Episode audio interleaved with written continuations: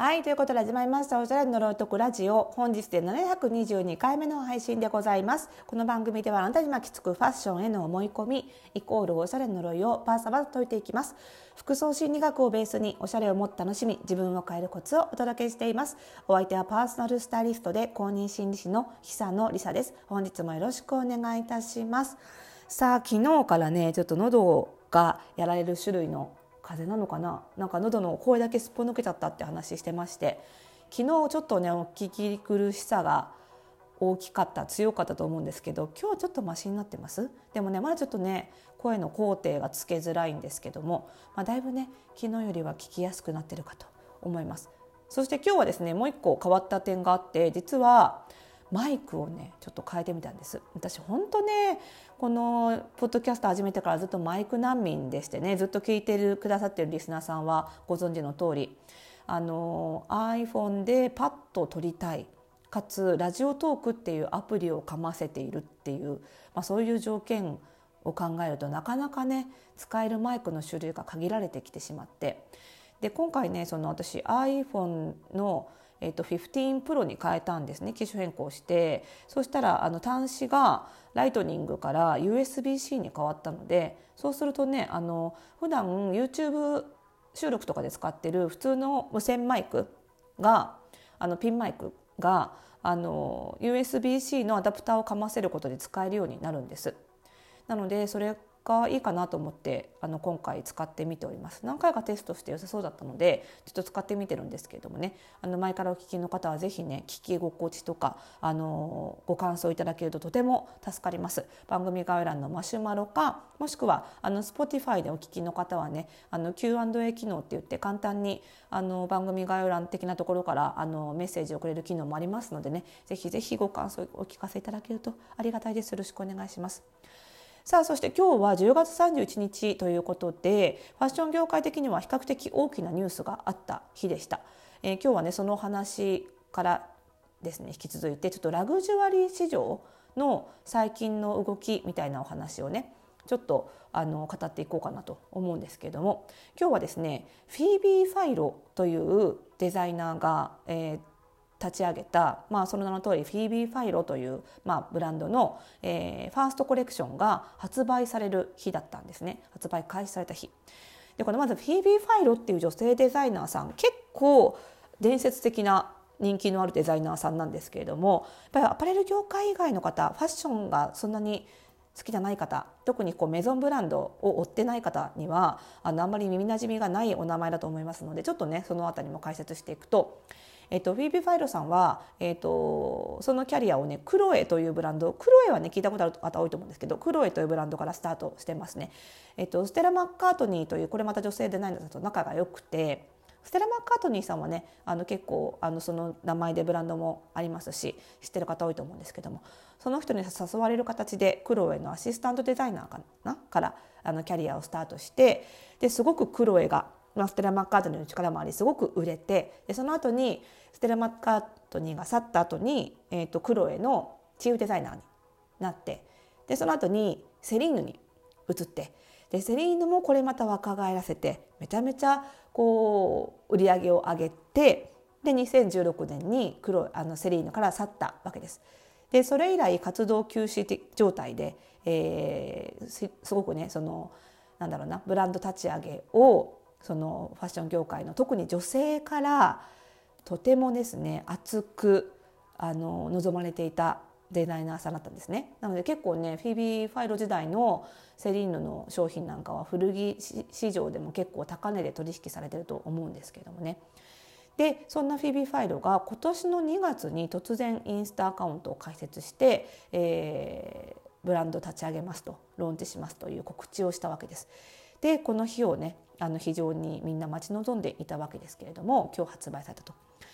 で発売されてあらびっくりって感じだったのが、えー、とまず発売形態も結構特殊でしてあのウェブサイトでしかオンラインサイトしか販売しませんとまずは。でプラス、えーと、過剰に作ることでその売れ残ったりしてその環境に負荷をかけるのが嫌だということですごく少ない生産数だったと。一方あたり100点とか3桁ぐらいだったって言ってましたねそんなもんねあっという間に売り切れるんですよそれぐらい人気なのでなんだけどもう完璧に絶対に売り切れる量しか作りませんということでプラスそうなってくるとこれ転売されるんじゃないのってやっぱりファッション業界の人は気になるんですけども転売も防げるように1人1型1枚しか買えませんという感じになってるわけですね。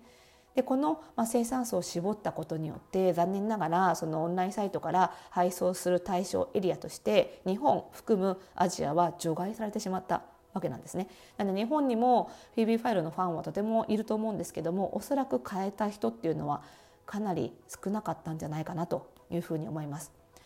まあ、そんなね発売方法もちょっと特徴的だったフィービーファイルですがデザインの特徴としてはですねセリーヌ時代から変わらずあの非常にシンプルなんですけれどもシルエットとかその洋服のカッティングとか素材の使い方にちょっとひとひねりがある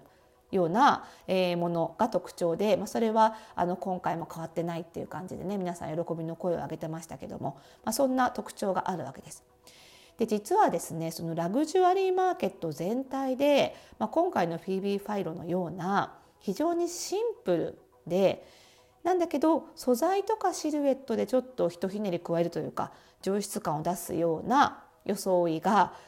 とても売れ筋になってきている人気を集めてきているわけなんですね。でそういった装いのことをクワイエットラグジュアリーと呼ばれて非常に今注目されています。レディースのみならずメンズの世界でもですね富裕層が今選んでいるファッションとして注目されてるわけなんですけども、まあ、これまでねそのラグジュアリーなブランドっていうとこうドーンとロゴが入っていたりもあのモノグラムって言ってねロゴマークがバババババッとこう前面に総柄のように入ったようなものがあったりっていう、まあ、誰がどう見てもそのブランドのことをよく知らない人が見てもああそこのブランドねって分かるような商品も結構あった。のがラグジュアリーブランドだったと思うんですけどもそうではなくて本当にロゴがちっちゃいとか何にも書いてなくってなんか本当に知ってる人が見ないと分かんないぐらいのもの、まあ、そういうものを着るようなそういのことをクワイエットラグジュアリー直訳すると静かなラグジュアリーですよね。だからうるさくないってことですよ。非常にシンプルなラグジュアリー、まあ、これがあの今真の富裕層が選んでるファッションと言われてるわけなんですよね。代表的なブランドはまさに今回のフィービー・ファイロもまああの、なんだろうなエルメスとかに比べたら全然安いですけど、まあ、ラグジュアリー分野だとするとまさにクワイエットラグジュアリーですけどもそれ以外で言うと、えー、ロロピアナとかブルネロ・クチネリとかあと最近すごい人気なのはザ・ローっていうブランドとかあとはジル・サンダーボッテカ・ベネタあたりはね聞いたことある方も多いと思うんですけどもこの辺がねあの非常にクワイエットラグジュアリーを代表するブランドとして今人気が集まっているところなんですよね。でこれがまあ流行った背景っていうのはもちろんいくつかあるわけなんですけどもまず一つ目はですねあの90年代のリバイバルブームがそろそろ来るなというか、まあ、ここまでねずっと80年代のリバイバルブームと言えるような結構派手なファッションでかつオーバーシルエットのファッションっていうのが流行したんですけどもやっぱり派手な服が流行るとその反動でやっぱりシンプルな服が流行る、まあ、ずっとこれの繰り返しなんですよね。なので、まあ、90年代っていうのもその80年代の派手さの反動でミニマリズムもう究極にそぎ落とした超シンプルなファッションミニマリズムって言われてましたがこういうファッションとかノームコア、まあ、これは2000年代からノームコア、まあ、超普通究極の普通みたいなファッションとかが流行ったので、まあ、その流れそういった90年代のリバイバルブームの流れがあっての今回のクワイエットラグジュアリー。ただ90年代当時のミニマリズムとかノーマノームコアのようにとにかくそぎ落とすのがクワイエットラグジュアリーなわけではなくて、まあ、これまでのラグジュアリーブランドよりもあのかなりその何のブランドだか分かんないぐらいシンプルで。だけどあのデザイナーデザインとか、まあ、カッティングシルエット素材には上質感がしっかりあるよ、まあ、そういうところはねあの単純なミニマリズムそぎ落としたファッションではないんですけども、まあ、それでもこうシンプル傾向だということはラグジュアリー分野にもその影響が波及しているということなんですよね。でもう一つがこれはもう現代ならではのこう流行った要因としてあるのが富裕層がその富をもうひけらかしたくないって思っている人が多いっていうことなんですよね。